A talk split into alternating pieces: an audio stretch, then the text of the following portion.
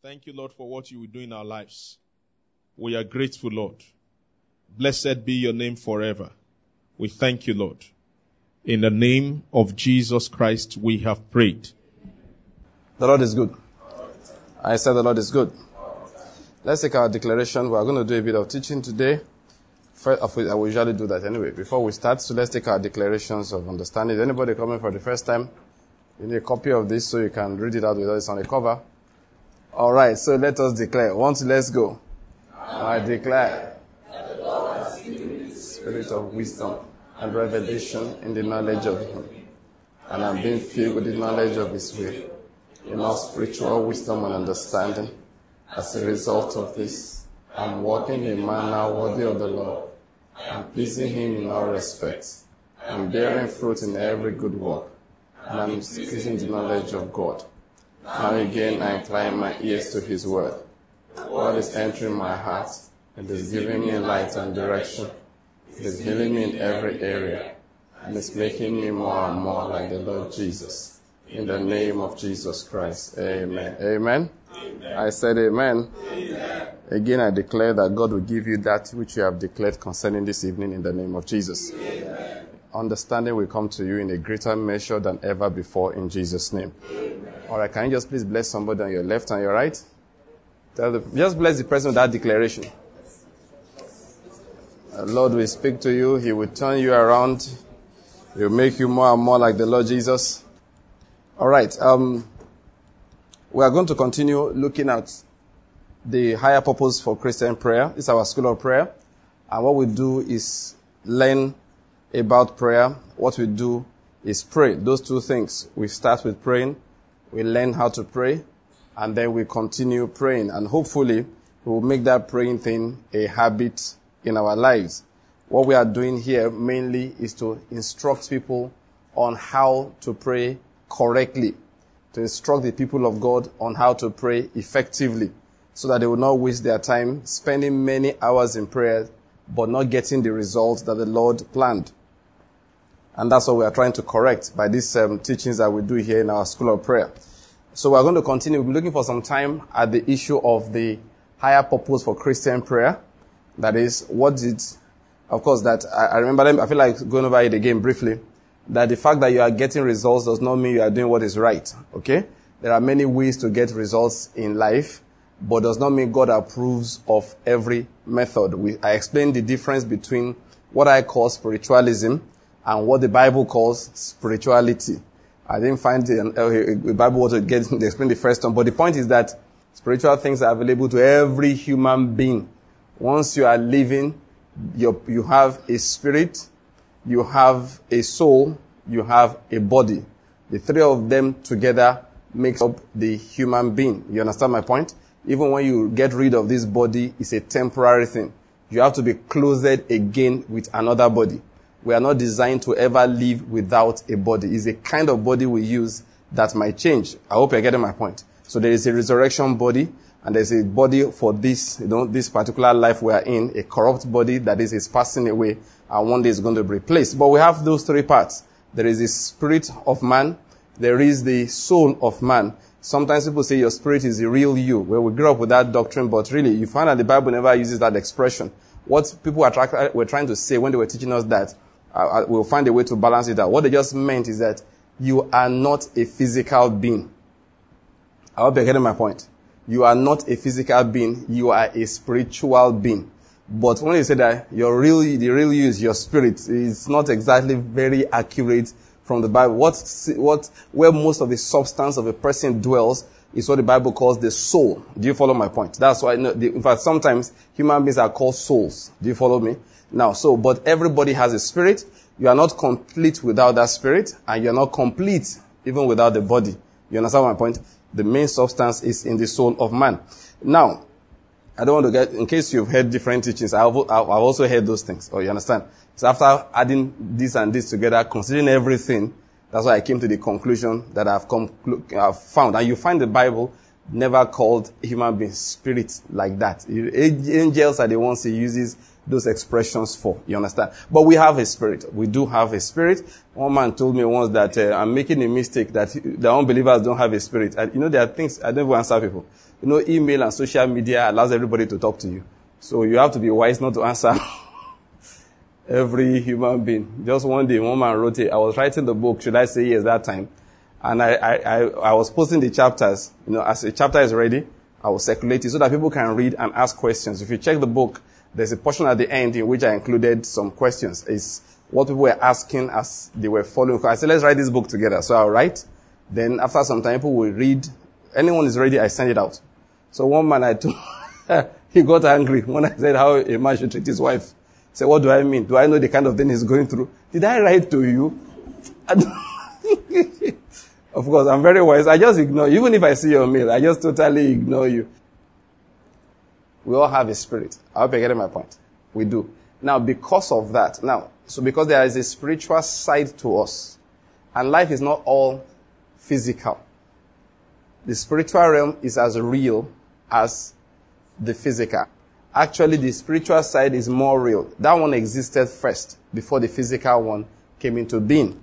And the fact that you can't see it does not mean it's not real. Don't think you are the one that is real. Angels are the ones that are spirit, in quotes. That is so they have cloud. You have substance. They are made of cloud. No, they look at you as a fragile toy. I hope you're getting my point. Yes, your flesh is fragile. They are made of things that are more real. The reason why, this is how I like to illustrate it. Let us assume this was made of gas. This pulpit, it can't be made of gas, all right? It will not stand. But let's start with water. Assume it was made of water. Will I be able to lean on it? What will happen? I will pass through it. If it was made of gas, like the pulpit here right now. You say, this one is made of gas. Can I lean on this one? You get my point. This is just air, all right? So I can't lean on it. Now, why can't I lean on it? Because I'm more solid than this, the water one will be. In the same manner, if an angel were to lead on this mahogany, this is pure mahogany. If he was to lead on this mahogany pulpit, he will pass through it. Do you know why? He's more solid than this mahogany pulpit. Think about in that dimension. They are real. For you to see them, they have to take on a physical and slower vibration body so that they can interact with you. If Jesus amplifies the vibration of his resurrected body, he walks through the wall as if the wall is not there. It's not a miracle that it passes through the wall. That is what people like that do. They walk through walls. You hear what I said? It's not just watch me, I'm about to pass through this wall. Look, when I'm entering, like if you're entering this door, or anywhere there's a curtain, is it a miracle to push the curtain aside and pass through? No, because you are solid, firm. The curtain is hanging, dangling. You like my English there. Just dangling is not very, very firm. So you can push it aside. That is how those with the new body and those who have a spiritual body, that's what they call a spiritual body. The spiritual bodies, that's how they behave. They can push a wall aside, so to speak, and walk through it as if it is made of nothing. Why? Because what they are made of is more solid, is denser, is more together. It passes through this as if this one does not exist. The same way I will pass through air as if it does not exist. I hope you're getting my point.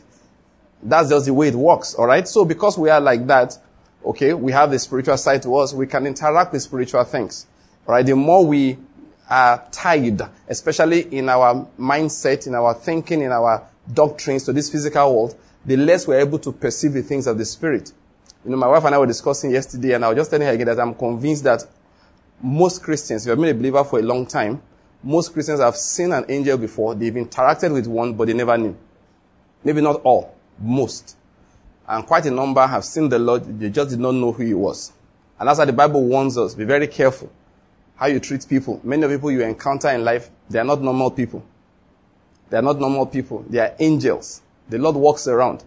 They are real. Do you follow my point? Very important. So we emphasize that because those things are possible, therefore, let's not be carried away by the fact that somebody, you know, enters into the realm of the spirit and does some things. You can learn how those realms operate, and you operate inside those realms frequently. You don't have to be a Christian. You can join a cult and they will teach you. You don't even have to join a cult. You can become a Hindu and they try to get you into it. They just tell you how to think, how to meditate, how to do this, how to sit, you understand? And things like that. And they are actually real. They are not joking. They are not joking. They are real things. The only reason why people like us, believers now, I mean, when I say us now, don't dabble into such things that they are unnecessary. They are what? They are a waste of time. They say one day Buddha. I don't know whether, sometimes you hear a lot of things that happen, so you don't know which one is true, which one is false. But this one is such a perfect illustration. They say once Buddha met a man by the river who had practiced a principle called austerity. For 20 years, the man was telling Buddha that for 20 years I practiced austerity. And now I can walk across the river. I can now walk across the river without having to, without sinking. I can walk across the river. So Buddha looked at the man and said, 20 years to walk across the river. Why didn't you pay a ferry, 1 shilling? It would have carried you across. Buddha was into those things. But he told the man that, why are you wasting time? 20 years so you can walk across water. When there are boats, for 1 week's labor, they will carry you for 1 year. It took 20 years just to walk across water. Did the man succeed? Possibly he did. Did it benefit him? No. 20 years wasted. That's what Buddha was telling him. And so sometimes we Christians will understand more than that. That this thing we are saying we should do, we will not do them. Not because they are bad or good or whatever. They are unnecessary. They are a waste of our time. They are like the other day I told you about the book I read long ago, and a friend of mine showed it to me, and he talked about the Akashic record. And how you can go into the past and see things that really happened. I said, so let us assume I really can go into the past and see exactly how Enugu was founded. How will it change what I'm preaching next week? How will it develop Christ-likeness in me? The history I need to know has been written. The history that I need to know is in the scriptures. What I need is the way by which I will walk in a manner worthy of the Lord, to please him in all respects, to bear fruit in every good work, and increase in the knowledge of God. That's what I need. So that's why we believers don't have time for a lot of those things. We don't have time for a lot of those things. It's not because we don't think they exist, but when Makodi this weekend, I talked about the secret place of the Most High. That's what the Bible says we should be laboring to enter into. Paul said, labor to enter into his rest, for whoever has entered into his rest has rested from his own works. Many of those things we are talking about are human beings' works.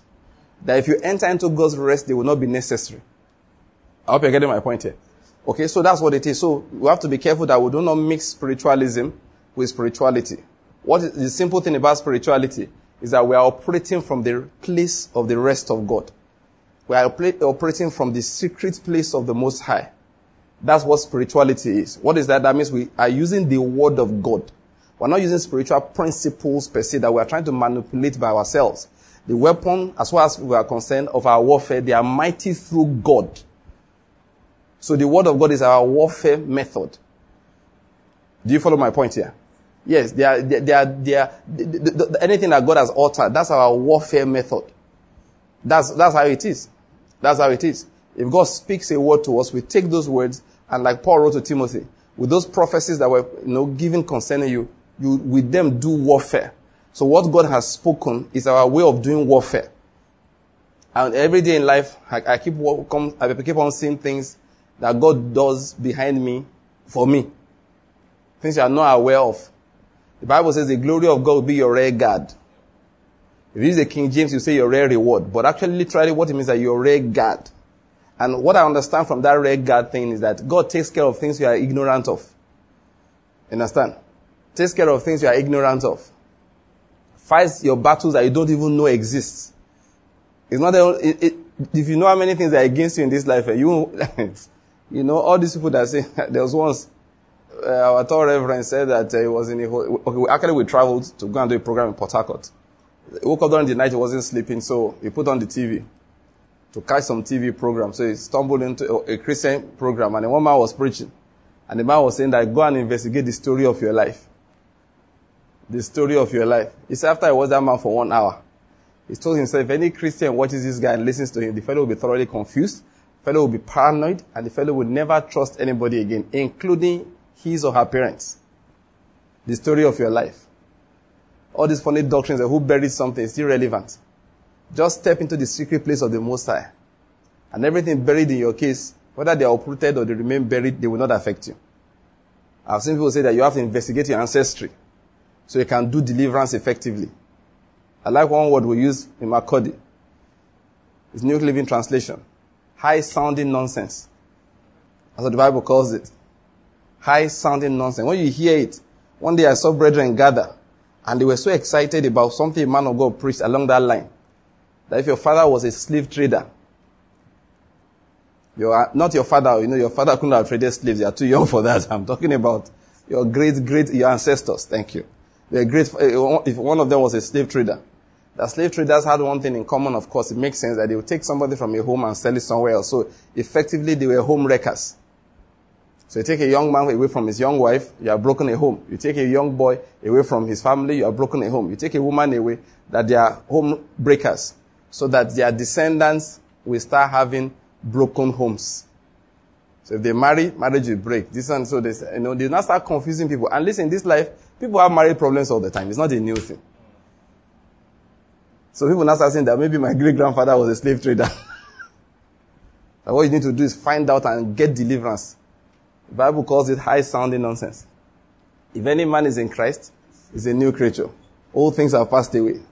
That covers everything. I can't go around be digging around for things that have passed away. Am I mad? Sufficient unto the day, not the past. Sufficient unto what? The day is evil thereof. I'll not be digging what one man who I don't even know, who died before my father was born. My father never knew him. And then, so why did I give my life to Christ? Why is it that Abraham's blessings are mine when these joker's curses are still mine? It can't be. I have to choose my lineage. I have to choose my ancestry. If I choose the one that God has given to me in Christ Jesus, I'm automatically immune from the other ones. That's a matter of fact. And you can't tell me otherwise. I will not accept. I put my foot down, dig it in there. That's what God has said concerning me. That's my portion.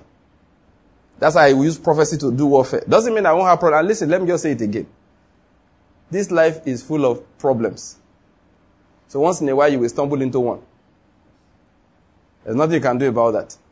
Like we said last time, every state in life is a problem-solving state. It's a problem you are solving that we are discussing.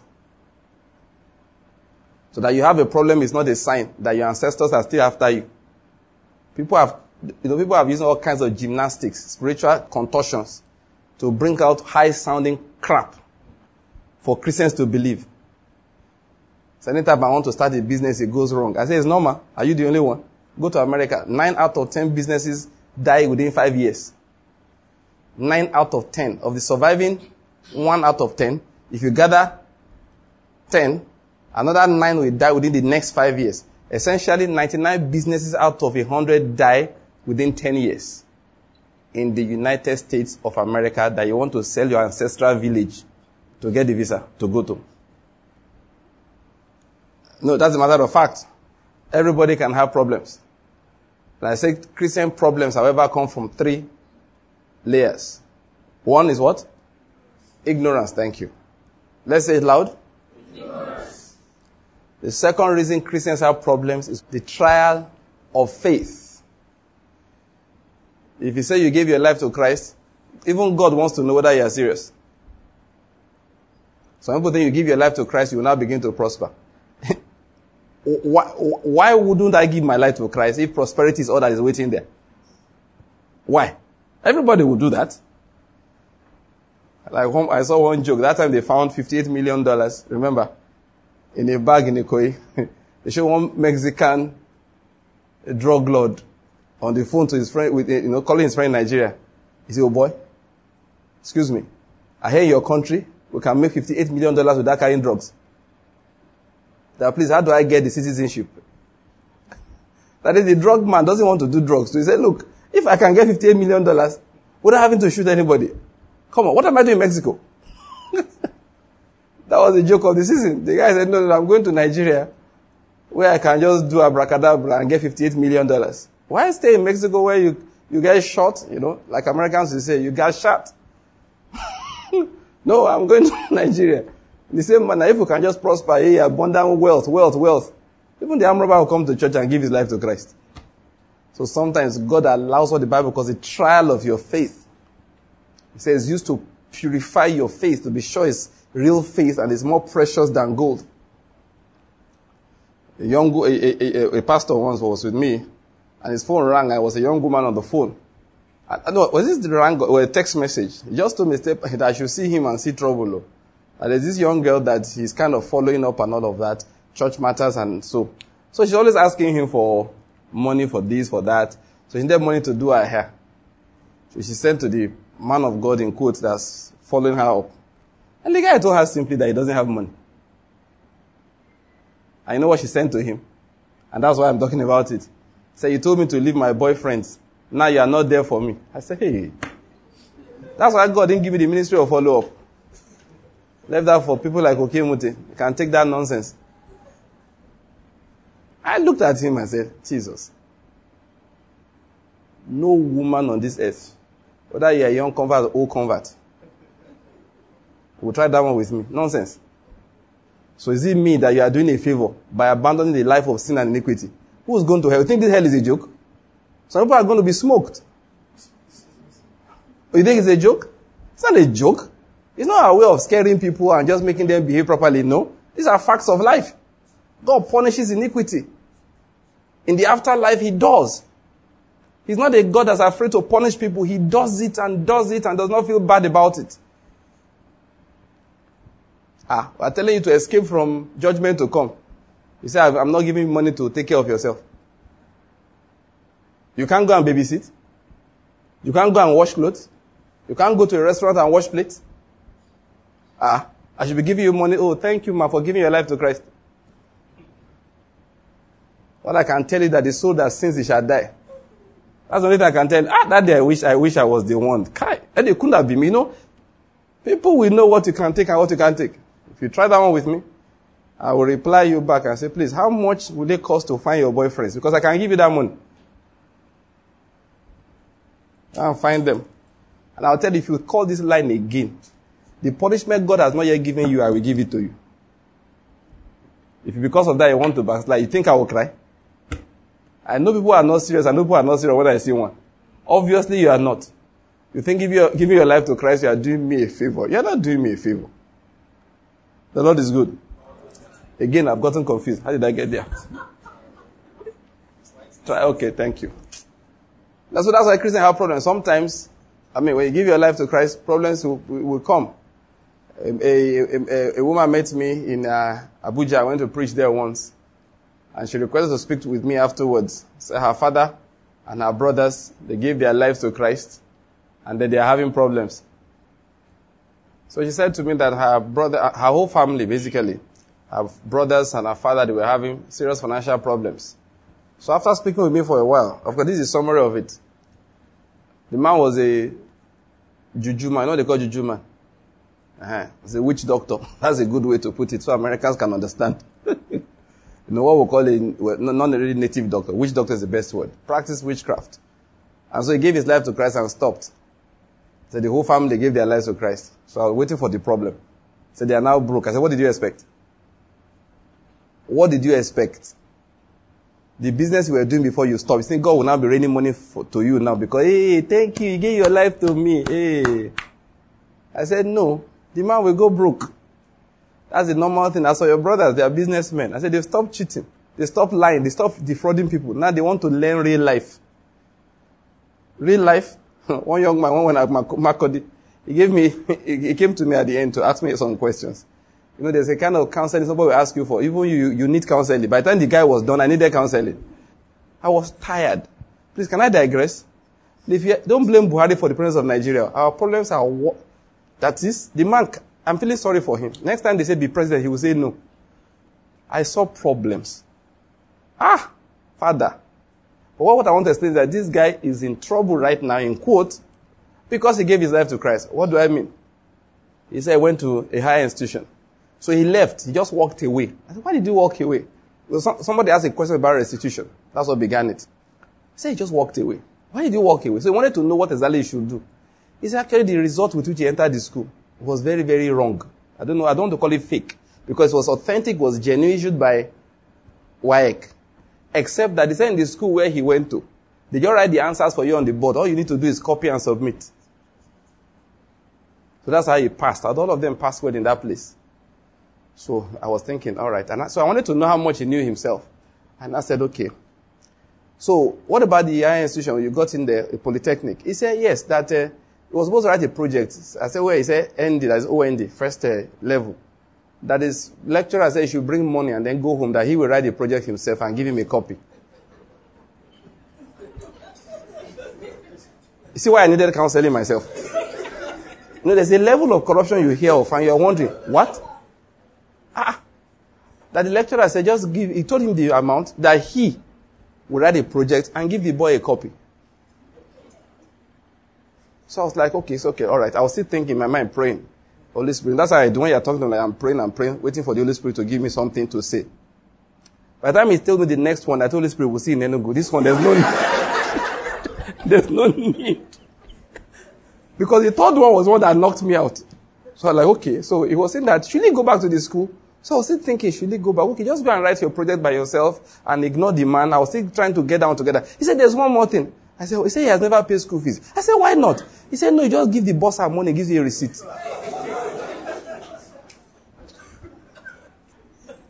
You know, I didn't know where to start unwinding it from. Like, what? So the boy was not standing there.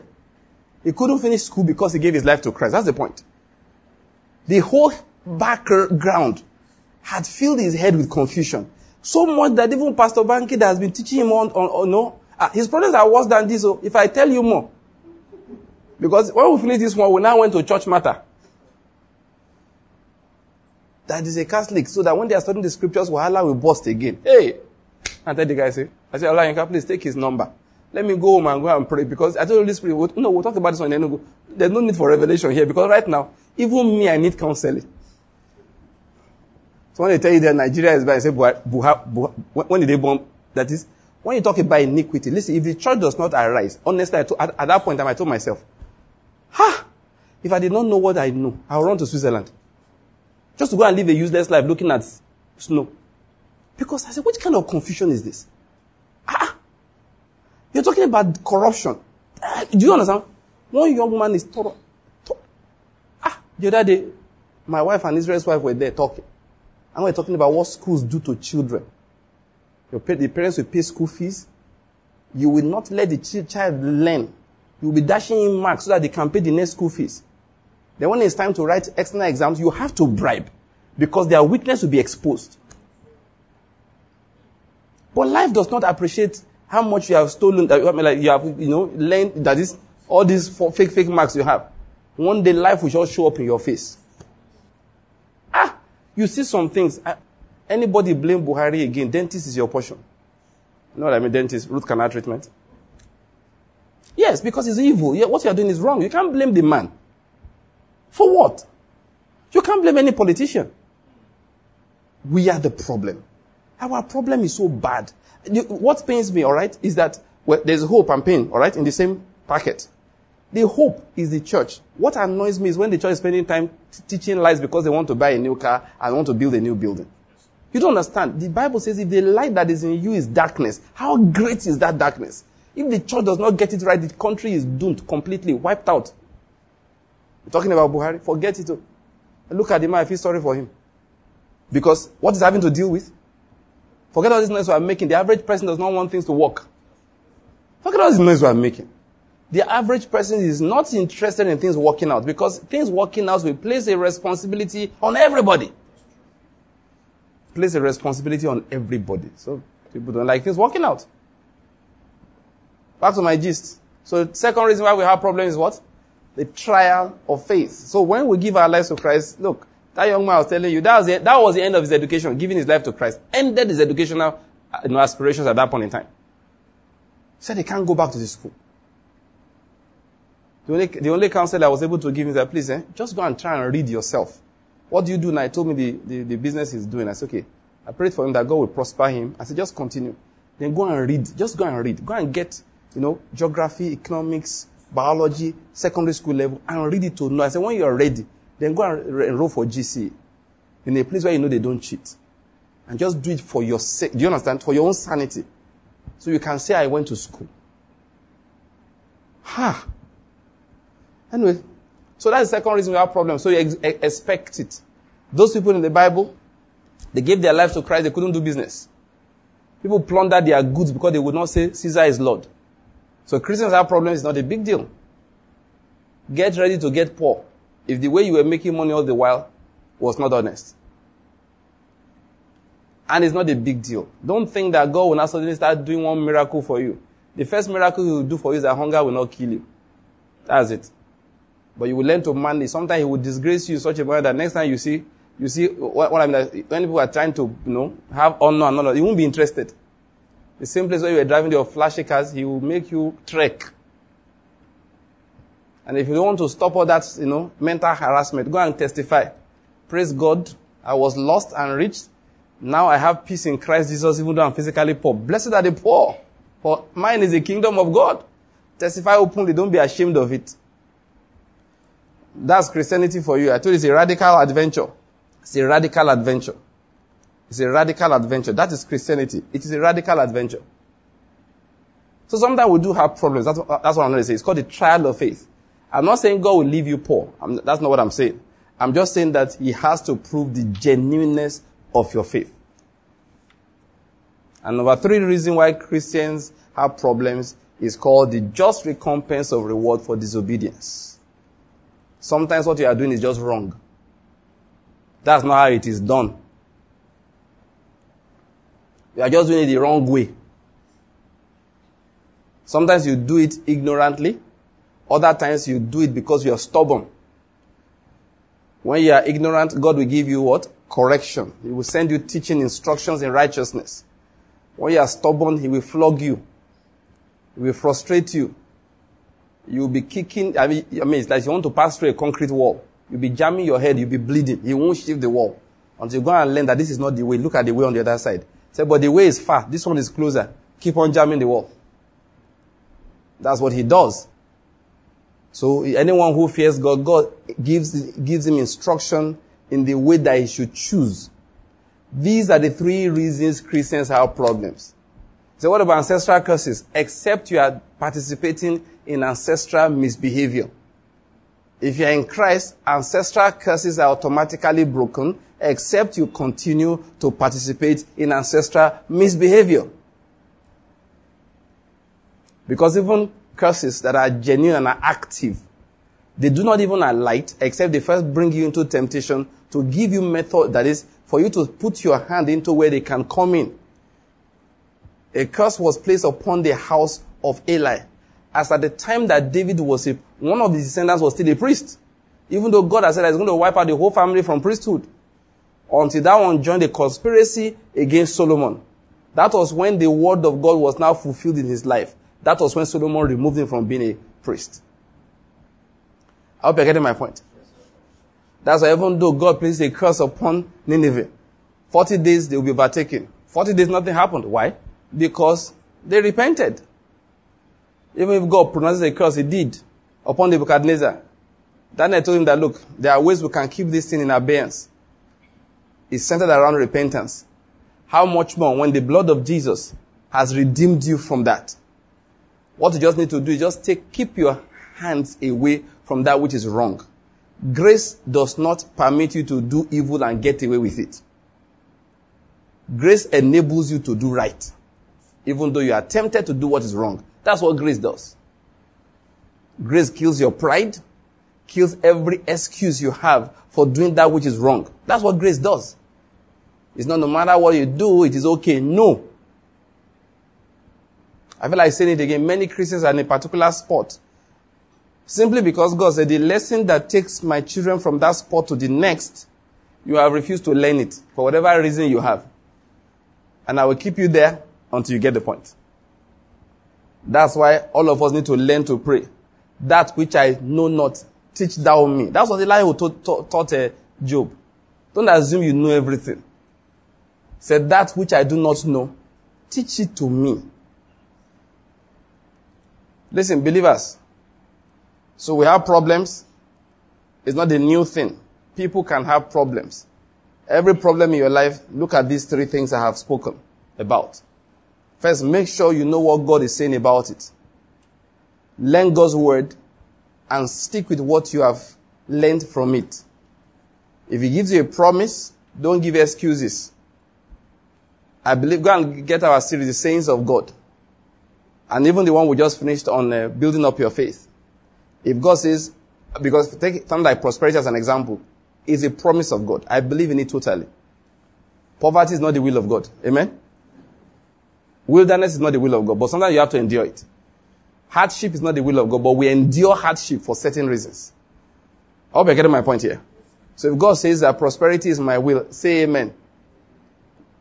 No, I don't mean say amen now. I mean, when you hear it, say amen.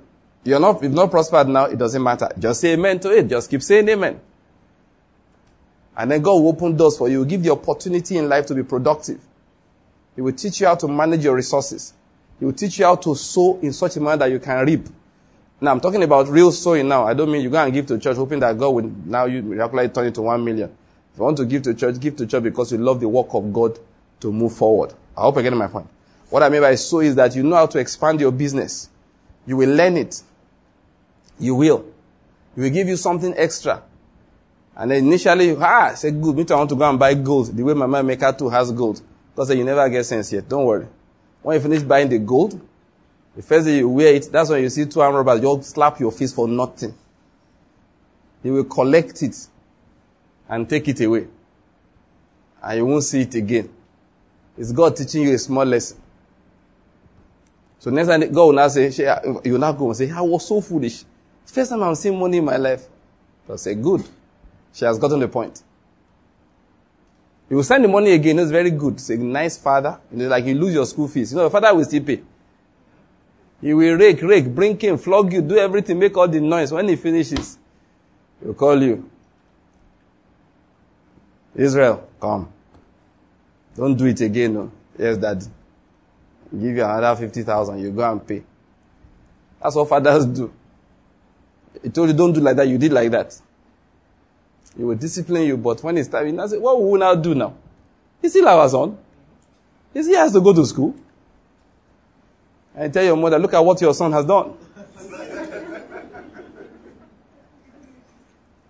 God also does us like that. He will send it again. So when the money comes this time around, then he will let the gold merchant appear again. Ha! See, this one is from Dubai. He says, get behind me, Satan. God said, oh, correct. That's my daughter. She understands the point. What do I do with the money? Say, what were you doing before? You had one bowl of, one basin with a fine akara. Alright? Buy a second one. Then they don't know that most of the time, by the time you finish selling for about an hour, everybody asks you, do you have? Say, oh, you don't finish. And to you, you don't finish is normal answer. It's been a good day. Say, why don't you make some more? That's why I gave you the extra money. Okay. Then you expand your cost a bit. Then the principle of expansion is not part of a constitution. You understand my point? It's not part of a constitution to expand.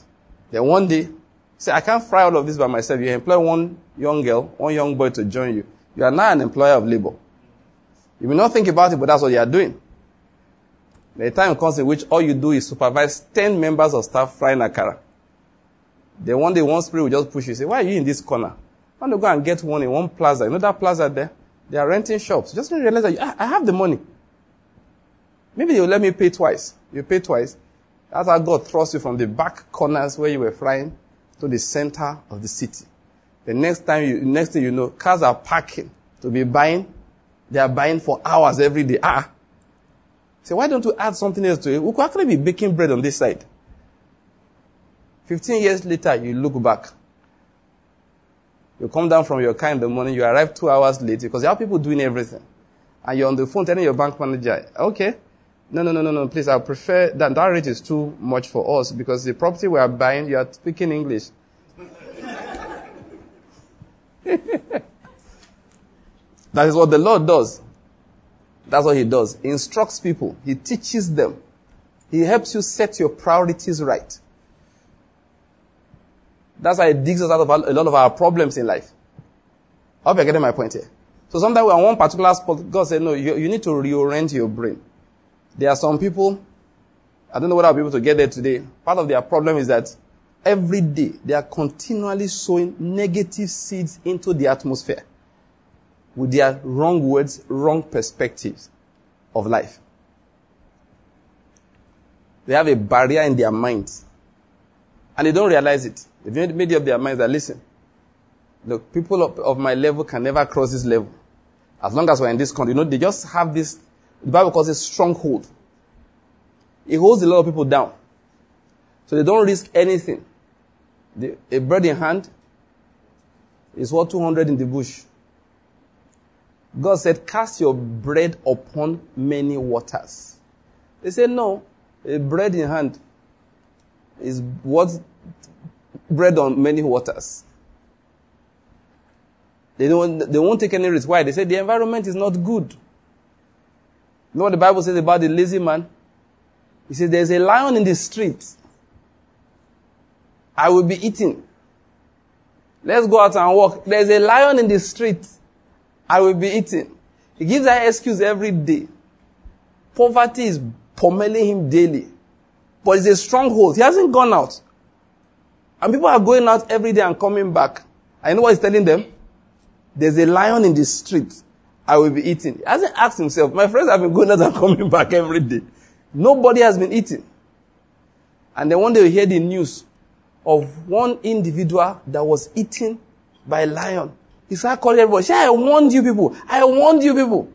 They would now say, wait, that man was a lion hunter. And he had hunted 1,000 lions. And he was only injured by one. He's at home. What I'm going to say is that it takes one occurrence in life and tries to paint a picture of it for everybody and for every season. Why he will never do anything. It's called a stronghold. Many people are in one particular spot in life because they are held by strongholds. Nothing government does ever works. Nothing works in this country. You can never do anything unless people are there to help you. And God said, now, wow, so I can't help people again. Oh, Allah. And a lot of people are just capped at a particular level. They can't go forward. They can't move. Their impact in the society, in life, can never increase because they have a stronghold. Let me give you one tip in life. Just assume you are the cause of all the problems of this life. Just assume so. You'll be amazed at what God can help you solve. Do you hear what I said? Now, I don't mean that if rain is not falling, you are the cause. What I mean is this. Any problem that's in your life, just assume, just for a moment, just say that there's something I'm doing wrong. For example, now your employer does not pay on time. Just assume. Now, it makes sense to think that the man is the problem. Just tell yourself, there's something I'm doing wrong. The minimum amount of money to survive, for example, let's say it's 10,000 naira, and all you are earning is 3,000. Okay? Just assume there's a reason why my 3,000 is not enough. Don't say, do you get my point? Don't ever put the blame outside there. If you always put the blame outside there, you know what Elihu said? That God will not listen to your prayers. He calls it the prayers of proud people. Because if you're always looking for explanations, it's not my fault, it's their fault. You have in abundance. And once you have explanation in your heart, it is called the denial of grace. That's it. Set your mind on what is right to do. And forget, don't ever accept all the explanations. If a client says, produce 10,000 copies of this for me, and you say you do it in 1 week. At the end of 1 week, he comes, and you don't have it ready. And why you don't have it ready is because the transformer supplying your neighborhood with power blew up 2 days after you took the job and collected his money. At the end of the week, the transformer is not back. Let me tell you how to prosper in life as a child of God. Don't blame EEDC. I'm not talking about making good conversation. You know, there's always sometimes I want to make good conversation. Yes, my fault, it's my fault, it's my fault. I know it's my fault. So that they'll say this man is humble. No, that's not what I mean. I mean, really believe it. That I gave this man 1 week. Today makes a week. And his job is not ready. Important question. Why did I not do what was right? To make sure that the promise I made is fulfilled. And you know what you do? Don't go and kneel and say, Lord, give us power, give us power. No, just get on your knees and say, Lord, I'm so sorry. I gave my word and I did not fulfill it. Speak as if you are not even aware there was power failure. Next time a situation like that arises, you'll be amazed at how you will find the generator. Which, of course, will wipe out every single profit on that job. Guaranteed. Oh, that's why a lot of people don't. They think when they are doing righteousness, money will now come. Righteousness is expensive. It costs. It will cost you. It's just that you need to know how to value things. That for you, the loss of that profit in that job, or let me put it like this, the integrity, the fact that you promised something and you're able to fulfill it, is worth much more than the money you will lose in that process.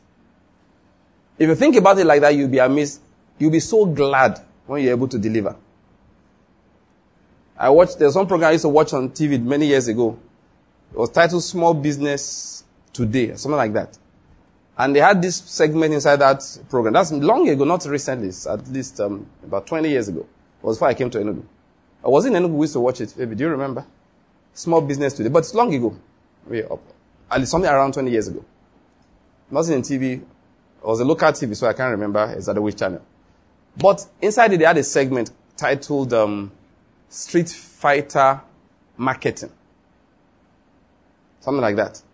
So the idea was that this guy, they were teaching small business how to do business and all of that. So this guy used to teach on marketing. So he used to say, don't outspend your competitors, outthink them. That you don't have to go out to go and be spending so much money. Just use your brain. You'll be amazed at what you can do if you use your brain. It gave a lot of, for every week. It's a weekly program. We hear a new one. But there's one he said, which was very striking. He said once, and he was a public speaker. He took a job to speak somewhere, and I guess he forgot or something. I don't know. So he had another one to speak somewhere else. This is in the United States. So from one coast to the other. So his brother called. So they tried to reach him. Most of the time they tried to get him. His phone would be off. They couldn't reach him. All the numbers they had. They didn't know he had gone very far away and was preaching, speaking in another, workshop or something. So they got his brother. So his brother now managed to connect with him and say, look, boy, look, things are really serious here. These guys have been looking for you. That's when he remembered he had an appointment. When is it supposed to be? Tomorrow. So these guys were desperate. Where are you? They've been to your office. They can't find you. So this guy was saying that what will he do? Now listen to this. An average person will say, it's not my fault. But he said, no, I agree to do this job. I promised them I will be there. I have to be there. He looked around for how to get there. There was no flight that would take him from where he was to where he wanted to be next day. After everything, you know what he did? He had to go and charter a flight. And there was no flight charter service anywhere. He kept on investigating. Finally, he found an air ambulance. Did you hear what I said? Air ambulance. A plane that carries sick people, which means it has a doctor on board, it has a nurse on board, it has medical equipment on board, so you pay up for all of these things if it moves. Now, for that time, I don't know about now, they told him that each move like that is $7,000. Now, at that time, he could have gotten a flight for maybe like $200 if there was a straight flight. But this time around, they told him $7,000.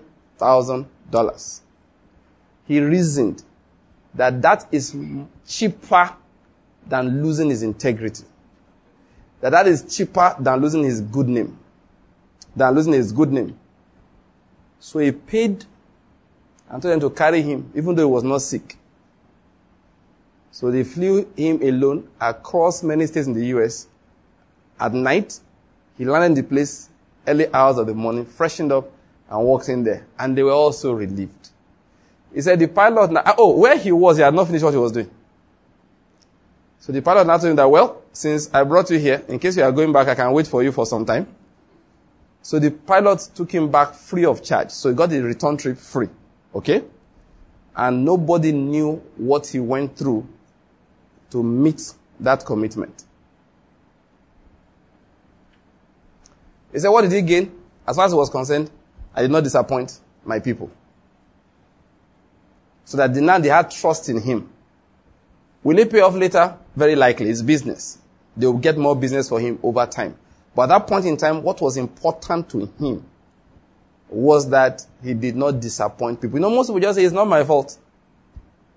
It's not my fault. It's the transformer's fault.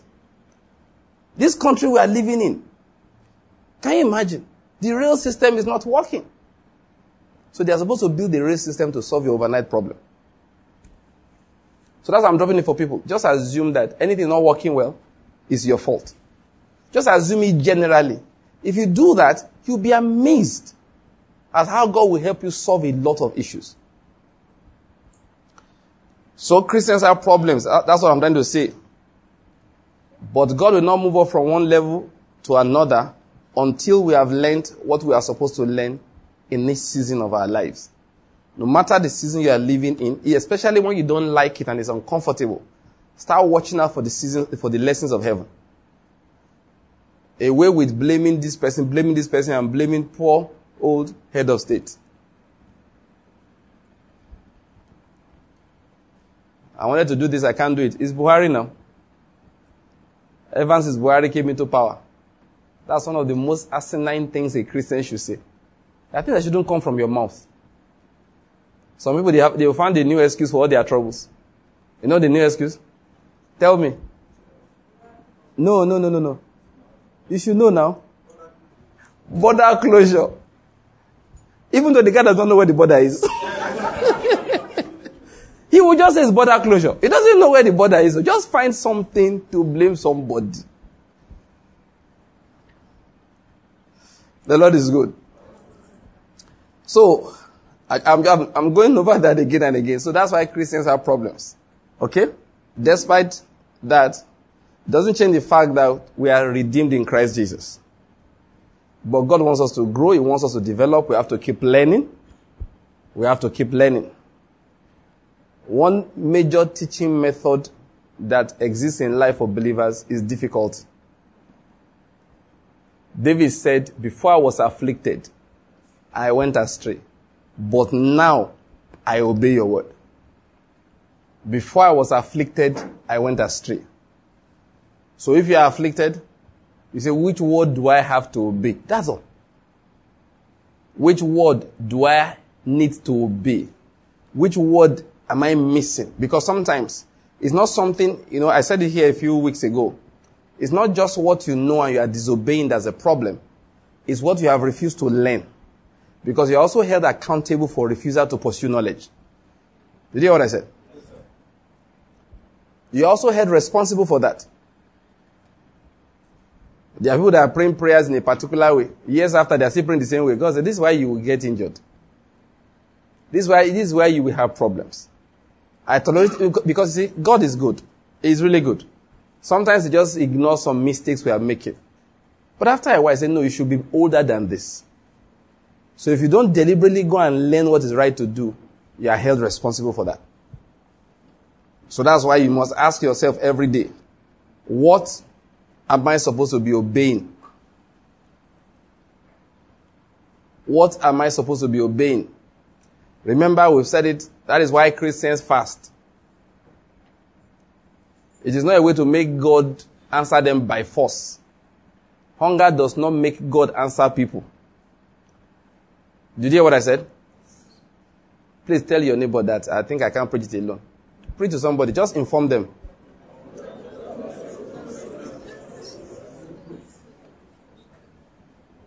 Remember, he answered Hannah after she had eaten.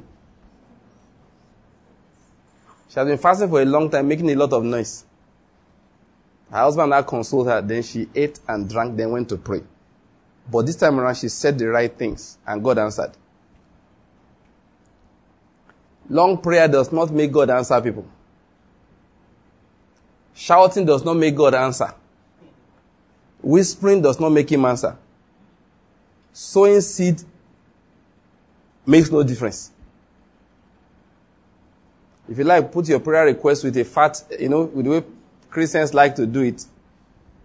Don't have any envelope here. They'll put the offering inside the envelope and put a prayer request behind and seal it together. So now cast it on the altar. Nonsense.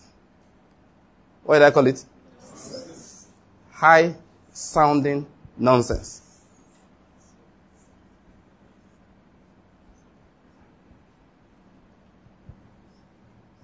Some people write the prayer points at the back of the check safe. So no usher will mistakenly separate the prayer points from the offering. It makes no difference. It doesn't make any difference. God doesn't answer. You know, people think that's why God answers. Let's not talk about why he answers prayers yet. Okay? You can't force him to answer. That's the point I'm making. You can't. If you want him to answer, he said, make sure you pray according to his will. Fast or no fast, seed or no seed, he will answer it. If it is in accordance with his will and it's a prayer of faith, guaranteed he will answer. So why do we fast? It is to find out what is his will. Why do we fast? It's to find out what we did not know. Why do we fast? It's to cool our heads in the midst of the activities of life. We are busy here and there. So in the midst of being busy here and there, things escape us. We settle down and pray. And then God starts leading us. You know, that example we quote a lot of times. Ben Cassie's mother is a very beautiful one. She had done everything. Maybe as a mother, you thought you could make children do something. You've used everything. You've collected their PS4, PS5, clothes. They've done everything. Beating them, belt, shouting. On the one that women are best at is plenty talk. Talk. After a while, they can recite what you will say. Once you want to start talking, mommy is about to start too. The people are going the way you are doing. You will not amount to anything. They will be reciting it behind your back. I don't know what Ben Cassie's mother had done. She saw their report. She was frustrated. So you know what she went to do? To go and pray. And ask the Lord, what do I do? And the Lord told her what will work for those children. Ben Cassie said he could hardly sleep that night. So the mother said she wants to go and hear God. Say, what will God say? And next morning, he was waiting. Because he did not hear Samuel throughout the night. Let's see whether mommy heard it. Of course, she heard. In the morning, he said, the Lord said, no more television. You can only watch 2 programs a week. What? Oh, by the way, 2 books. You will summarize for me every week. You've got to be kidding. No, I'm very, very serious. That's what prayer does. It's called a word of wisdom. Give her the wisdom. We should want to teach on spiritual, what the Bible calls concerning spiritual gifts. So people will know that these things work. She prayed and God said, this is the wisdom you will use with these children. It's not a standard for all kids. But for that one, it worked. But Christians want to pray until the boys will pass by force. Then when they don't pass, they will sow a seed and write the expected result inside the offering and put it down and cast it on the altar. That kind of seed, that offering has a rope attached. You have not let it go.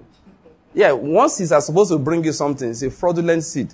It's not, God doesn't, all those ones you have been given, don't worry. God doesn't, he never, listen to me, he did not accept one. Tell your neighbor, say he didn't accept any. They were unclean. You know, in Israel, the priests had to examine the sacrifice first. They would check it. When they were checking your own, they said, boy, what's in the pocket of this? He said, that's my prayer request.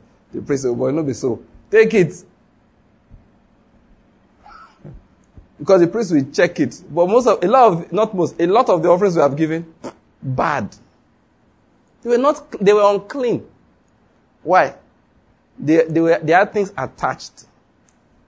But as I'm giving you this goat, I want my cow that's pregnant to deliver 6. Because if only one goat, why didn't you ask me how much I charge? No, think about it. You cannot decide the price and then what did you buy with it. No, you choose which one. Which one do you want? You want to tell me the money you have? I'll tell you what you can produce. You can't come to the market and say, listen, I want that G550 Mercedes Benz. What I have is 200,000 naira. So I will give you the 200,000. No, you ask, how much is it? So if you want cow that delivers 5 at the go, you ask God, what do you require me to sow? But we want to sow one, look, nonsense. What did I call it? Nonsense. Around nonsense. That is from the Bible, I hope you know. Colossians chapter 2. New Living Translation. It's a lot of things people will put, no, that's not what God wants. He doesn't answer because of that. He answers when it's in accordance with his will. So what do we do with prayer? Well, with fasting, to go and get his will. To go and get his will. What exactly is his will? Upon that basis, we will now start taking actions. What I'm going to say is that what God wants to do, he wants to do. We are the obstruction in the path of what he wants to do. So we'll remove ourselves from being obstructions. One of the ways we are obstructions is that we have not learned what is right to do. That is it. That's the fact. The Lord is good. I said the Lord is good. All right, so that's, don't laugh what I'm about to say. So that's just recapping some things that we have said before. So what I said last was don't laugh. I said don't laugh. Okay. All right, let's go on. Well, if we don't finish it now, we'll finish it next time. Okay? I won't keep us for too long because of that. All right, so I went to that time to just revise some things that we must be careful to understand what spirituality is and operate spirituality. So there's even when we're operating our prayer with God, we must know that there are different levels in pleasing him with our prayer requests. Jesus said, these are prayer requests that may get answers but do not please the Lord. What shall we eat? That's how Gentiles pray. You understand? So he went to Solomon. Ask for anything, I will give you. Solomon said, give me this, which was wisdom, knowledge. I want to be effective as a king and to be a blessing to the people. Great people. Fulfillment of your promise to Abraham, Isaac, and Jacob. All right? Great people that you have called and have made me king over them because of your mercy towards my father David. I want to be a good king over them. And God said, you did not ask for wealth. You did not ask for honor. You did not ask for long life. You did not ask for the lives of your enemies. These are things that normal people will ask for. He said, for that reason, I'm so pleased with you. I will give you what you did not ask for. After giving you the one that you asked for. You asked for the thing that was really on your mind. So we said, how does great faith come? It's by realizing that we cannot be self-centered. How does great faith come? Great faith does not come to the people whose prayer points it's just about themselves. They will not have great faith. Great faith comes to those who know that God has given them this privilege to pull down something from heaven for other people. We saw 2 examples, remember. The only 2 people that Jesus said had great faith in his ministry on this earth were the Syrophoenician woman and the Roman centurion. 2 of them not Jews. He said, I've not found this, not in Israel. The Israelites don't have this kind of faith. And in both situations, they were making requests not for themselves, but for people that they cared about. And I wanted to get up from there and go on into what I call the art of intercession. For us to understand what intercession is and why we really need to be committed to intercession. That's how great faith comes. You cannot, if you are focusing on yourself, your faith is getting weaker by the day. Those who find something different from themselves to pray about. You know, something happened to me. I think it was earlier on this year. Was it last year? There was a time, I think it was at night. I just had this stomach pain. I can't even know. I don't know which part of my body that was paining me again. I think it was stomach. I don't know what I ate or what happened. You know, this kind of thing that you're just in distress. I don't know how else to explain it. You're just in distress. You know, if you lie down, you want to stand up. If you stand up, you want to lie down. If you sit down, you want to get up. If you get up, you want to sit down. You just want, you know, it was really hurting. And I was trying not to wake my wife up because if she wakes up, she won't sleep again. She will be so concerned. So I remember that night. You know what just came to my mind? I just felt that this is going to pass. I don't know, I just have that confidence. No matter what happens like that to me, I just say it's going to pass. I said, oh, but there are people that this is not planning to pass. They have an ovarian cancer somewhere. It's keeping them in pains all the time. They have this, they have that. So, you know how I got my sleep? I started praying for them. I didn't know anybody. I just said, but some people are in this kind of situation. And it's not planning to go away. So I got up. It was deliberate. I decided to forget myself. And I started praying for everybody who can't sleep right now. Because it's too much. is disturbing. And this thing is probably not going to go away soon. Because, and really, the prayer was sincere. I wasn't joking. I was sincere because I said, you mean somebody will carry this kind of distress for a whole day, 24 hours? I knew mine wouldn't last more than an hour. I just knew it. What is it? It's not maybe bad food or you overate or something like that. I don't know what caused it. But I said, there are people that this is not going to go away in one day. It's not going to go away in 1 week. In fact, the doctor is sure it's not going to go away. Because he has given all kinds of treatment available and he has given up. He has sent the fellow for what they call palliative treatment. That was palliative. Make the pain as low as possible until the fellow dies. So I decided that, okay, Banky, your own wahala is small. I want to spend this energy praying for people who seriously have problems. And that was what I did until I finally fell asleep. What is intercession? I want to go into that. For time's sake, I am going to stop it here soon so that we can, well, I don't know. The one I did extensively, I believe the Holy Spirit wanted to hear that, but this was what I had planned for today, the issue of the art of intercession. What is intercession? It's when we obtain mercy for other people. That's the summary of it. Obtaining mercy for other people. And God allows that. God allows mercy to be shared. God allows people who have power with Him, who have favor with Him. He allows them to obtain mercy for those who don't have. He allows them to obtain mercy for those who are ignorant. He allows them to obtain mercy for those who still have hope with God, but who currently, because of their ignorance or their own actions, which may have begotten them judgment, all right? Because of those things, they may be in serious trouble. God allows those that have power with Him, favor with Him, to ask for mercy for people. And actually, it is one of the responsibilities that we have as Christians. Let me quickly tell us again about the opposite of being an intercessor. Being an intercessor, the opposite is being an accuser. So when you're an accuser, you're automatically not an intercessor. You can't be both. You can't be both, especially to the same circumstance, to the same situation. For example, it's very easy to know Nigerians who are not praying, Christians who are not praying for the country, Nigerian Christians. It's very easy to know. Just watch them chat. They are accusers. They are accusers. They always tell you what is wrong and how things can never be right, how things can't work. They are accusers. Let me say something to us again. Christians, our duty now as human beings, remember I said we have spirits. We are living people. We release a spirit into the air. We do. We have a responsibility to release faith, to release positive words into the air, because those things are not just opinions. They are aggregated to decide what God is hearing in heaven. You are either an accuser or an intercessor. An intercessor, his business is obtaining mercy. I hope you get my point. An accuser is just to say, this is how things will go. No. This is just the normal way. It has to go like that.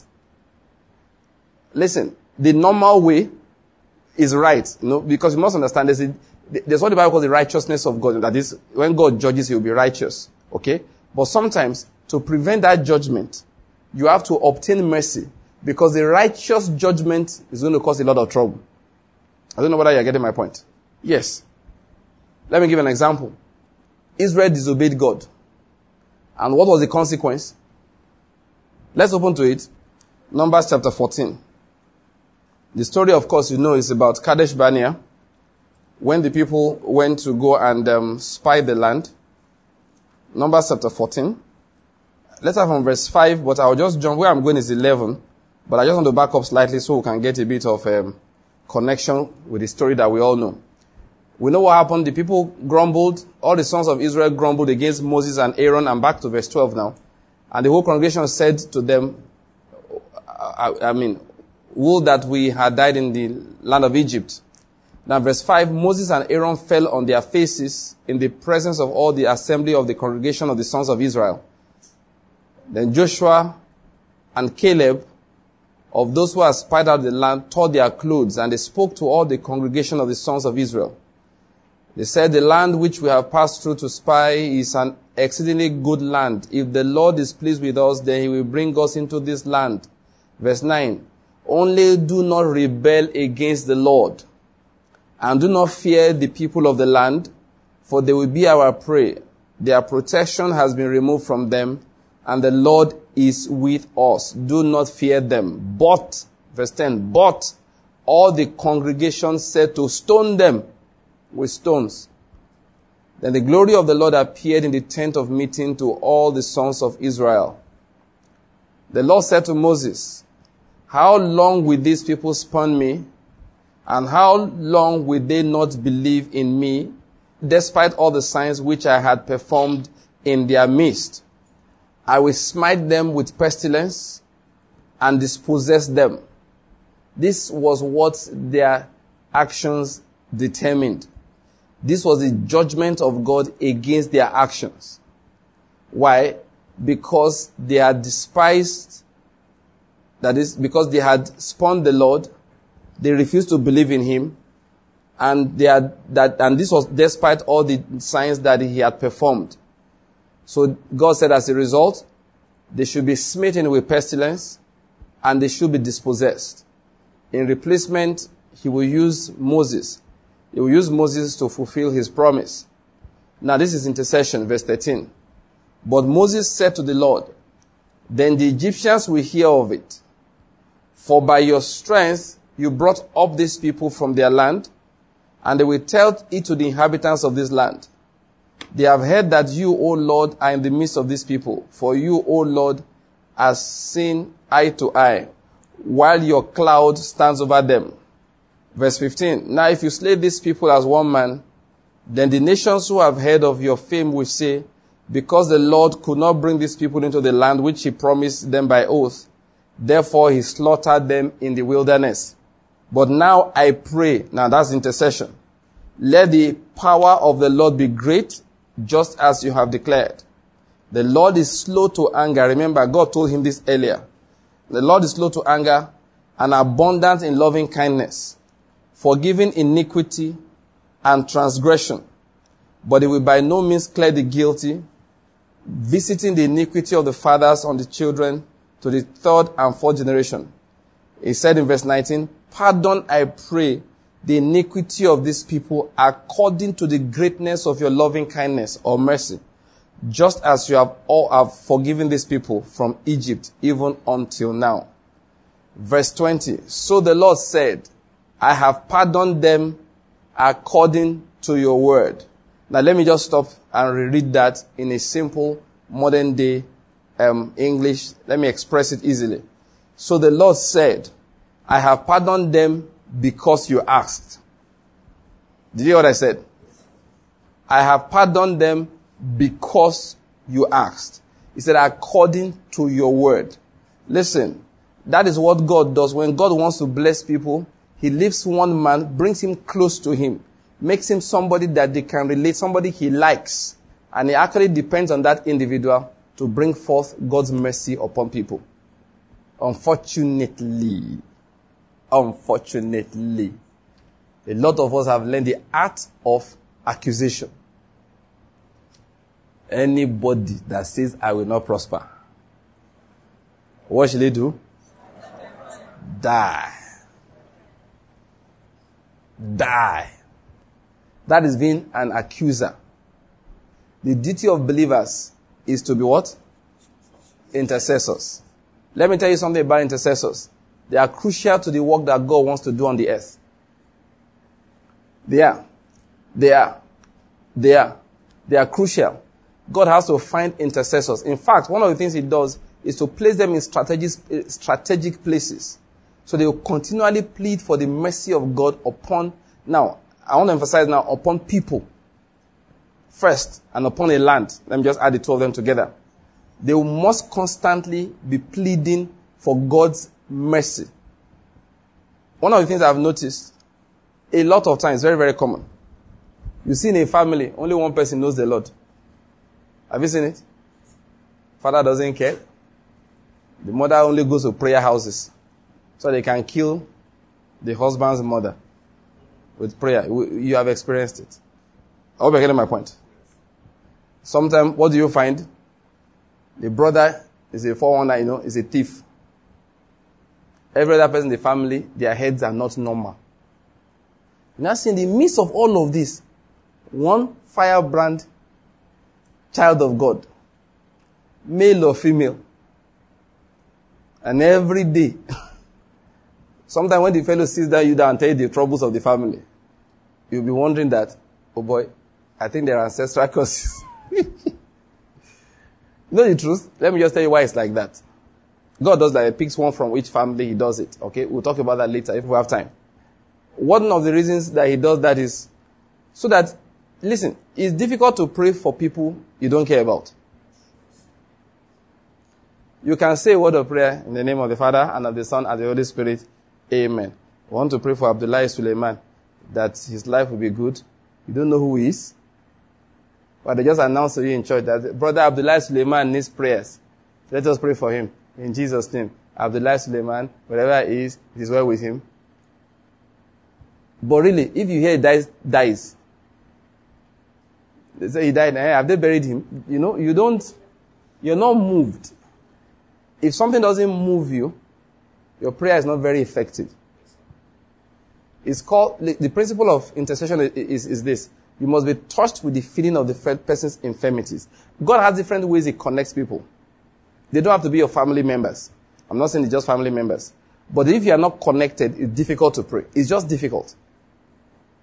What happens sometimes is that God will move and supernaturally add a burden, a connection, you know, between people. It can happen. These are what they call, you know, like I said, we might talk about it one of these days, diversities of manifestations. Paul said concerning spiritual things. Let's come to visions and revelations. There are things that happen outside the normal. There are times God will just make you meet somebody and start discussing. The milk of human kindness, the way we say it, will make you hear somebody's troubles and it will move you. But now you are moved. But except it moves you, your prayer is not very effective. That's a matter of fact. The Bible says concerning Jesus that he has to be touched with the feeling of what? Our infirmities. The things must touch you. They must touch. So that is why God allows it like that. If each family, he just said, this family, they are in trouble until I find somebody. So once they find somebody, say, good, that family is solved. Go to the next family, all of them, mafia people, wicked souls. Finds one person inside there, manages, in quotes now, to get that one to come to church, give his or her life to Christ, and it says in effect, and every child of God hear this, he said, you are my intercessor in that family. Because as a matter of fact, I love everybody inside there. I hope you're getting my point. That you are my intercessor in that home. That's my job that I have given you. In the midst of every other activity, this is your work. So, your brother who's a thug will join 10 other thugs to go and steal ballot paper. And they will now, you know, they will now go and meet soldiers who are not, all they hear that day is go. They didn't hear come. And I said, this ballot box must not move from here. So when they say, hey, you drop that ballot box, the boy won't run, they begin cock gun, begin shoot. And out of 10 criminals, 9 are gunned down. In fact, your brother was gunned down, but he escaped and discovered that the bullet hit the buckle of his shoe, and something happened, and one thing happened. He's okay, just got his wood scratched him a bit. You know why? It's not, like we say, it's not ordinary eye. It's because I placed an intercessor in that home so as to obtain mercy and give him time. So his escape is not by chance. It's a result of somebody pleading. You know, remember Moses? God said, because you asked, I will do exactly what you have said.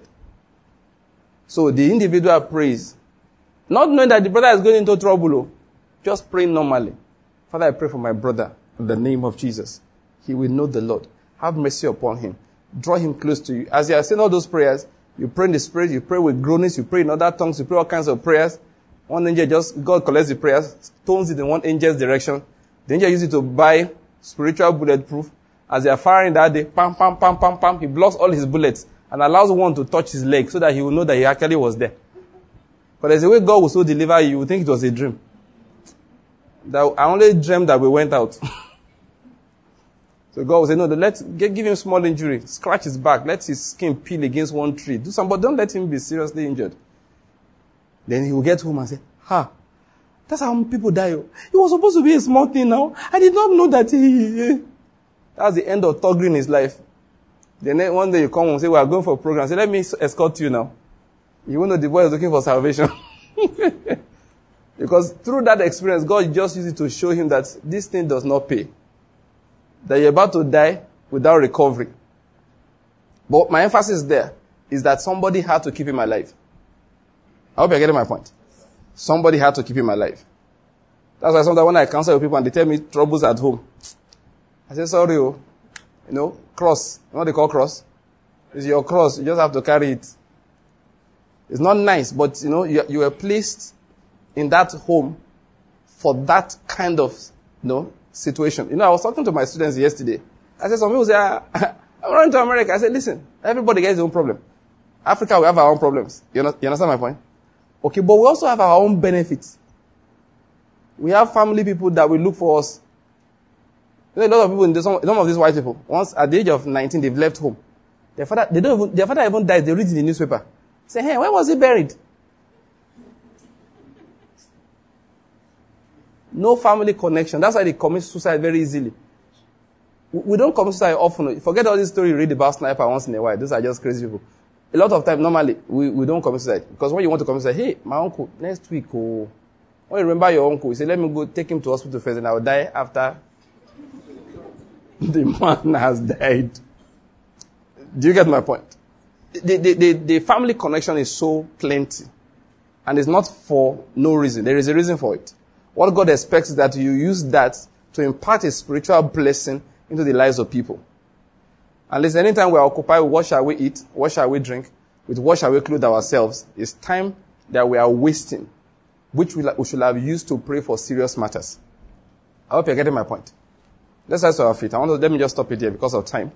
Let's pray a bit and then we'll continue teaching along this line from next time. The Lord is good. I'll just stop. That's what I wanted to teach on today, but of course, we couldn't go very far because of all the other things that we had to do. But I hope you learned something today. So let's give the Lord thanks. Remember, you are what? An intercessor. What did I say? What are you?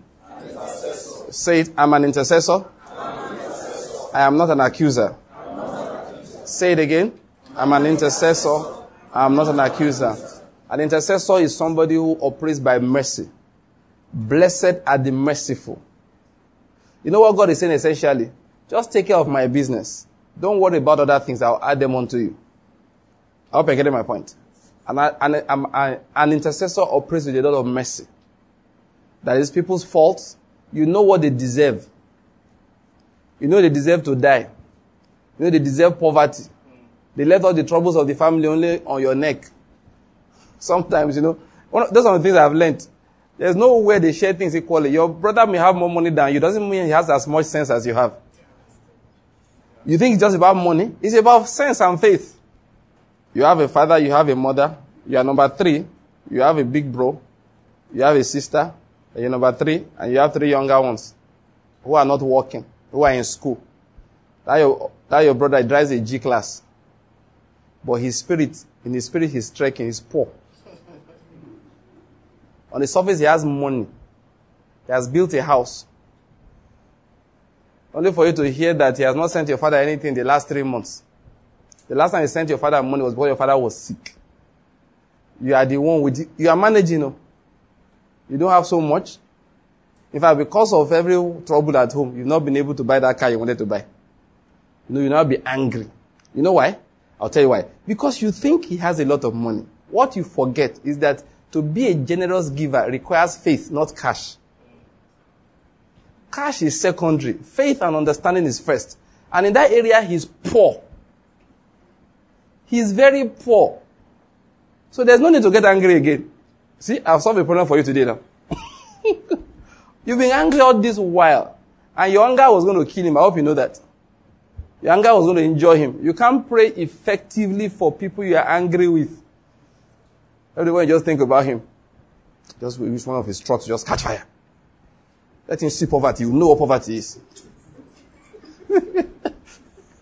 It's not necessary. Actually, it's not necessary. What God has done in this life is that he has seen... You think that he has more money. God said, yes, he has cash, but he has no sense. You are the one that has a lot of sense, a lot of faith. You are the one that has been instructed. You are the one that understands that, listen, honor your father and your mother is an important precept of life. He doesn't understand it. So you know what God says? He's ignorant. Deal gently with him. You are supposed to deal gently with the ignorant. From this, start laughing at him. When he buys another car, just look at him and say, foolish boy. Now you're gone, but in your mind, this guy is very foolish. See, is he going to carry this car to heaven? Meanwhile, it's never dashed your parents anything serious. When your cousins need, they can't go to him. They know him, say, Aradite. You know what they call Aradite? So that's what I mean. So you know he's like that. He will not drop the money. There's no need to be angry with him. What God gave him is cash. He did not give him wisdom. He did not give him understanding. He didn't give him faith. Yet. So what do? You plead for what? Mercy for him. Because understanding or no understanding, if you are doing what is wrong, wrong is wrong. And when it is wrong, it begets judgment.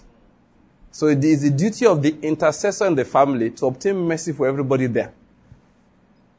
I hope you're getting my point. We'll continue developing that next time. For today, let's just give the Lord thanks for what he has taught us this evening. Let's just give thanks. And just in the midst of giving thanks, just take a minute. Somebody came to your mind and quickly pray for the person. Just for 1 minute. We are closing now.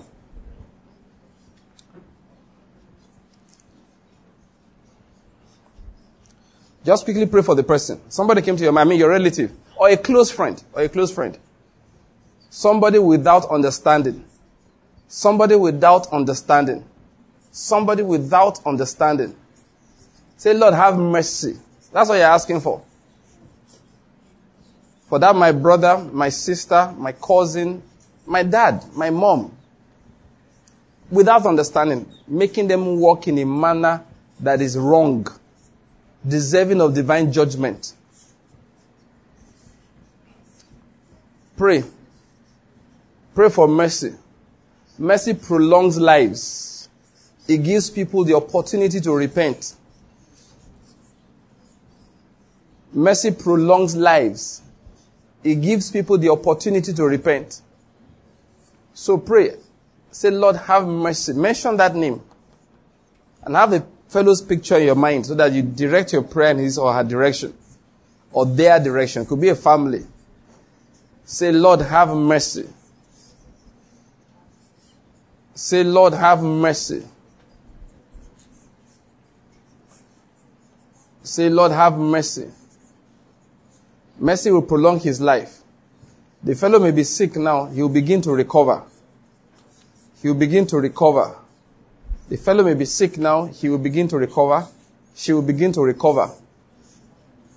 your own health, that's it. This is the word of God. Your own health will begin to spring forth speedily.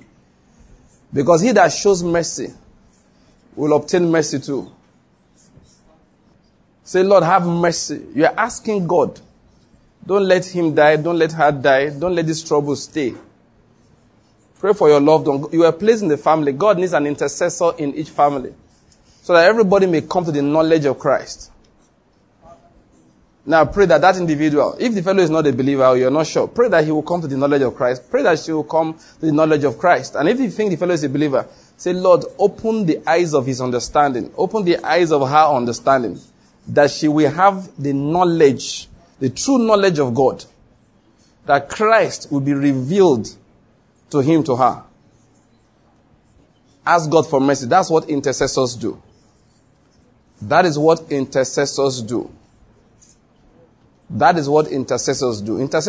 mercy. They push back judgment. They prevent judgment from coming. Let's begin to give the Lord thanks. Say, Father, we thank you. Say, Lord, we thank you. Thank you, Heavenly Father. You are an intercessor, and you are not an accuser. Amen. The blessing of the intercessor goes with you today in Jesus' name. Yes, favor will be in your home in the name of Jesus. Yes, your children will experience favor in the name of Jesus. Yes, your work will experience favor in the name of Jesus. Yes, the blessing of the intercessor goes with you today. Yes, in the name of Jesus Christ. Yes, now listen to this. No evil will befall you. Yes, no evil will befall you. Yes, no trouble will come upon you. Yes, no sickness will attach itself to you. Amen. Because indeed you are covered by the blood of Jesus. In Jesus' name I pray. Let's share the grace in fellowship. Because of the grace of our Lord Jesus Christ, surely we have passed out of death and we have passed into life. Out of darkness into the light of Christ. We have passed out from under the curse into the blessing. All things have passed away in our lives. We are now filled with the Spirit of Christ. We live above sin and walk above the devil because we are seated high above with Christ. This is our season of multiplication, dominion, and manifestation in the name of Jesus Christ. Amen. Quickly, bless three people around you. Say to them, this is your season.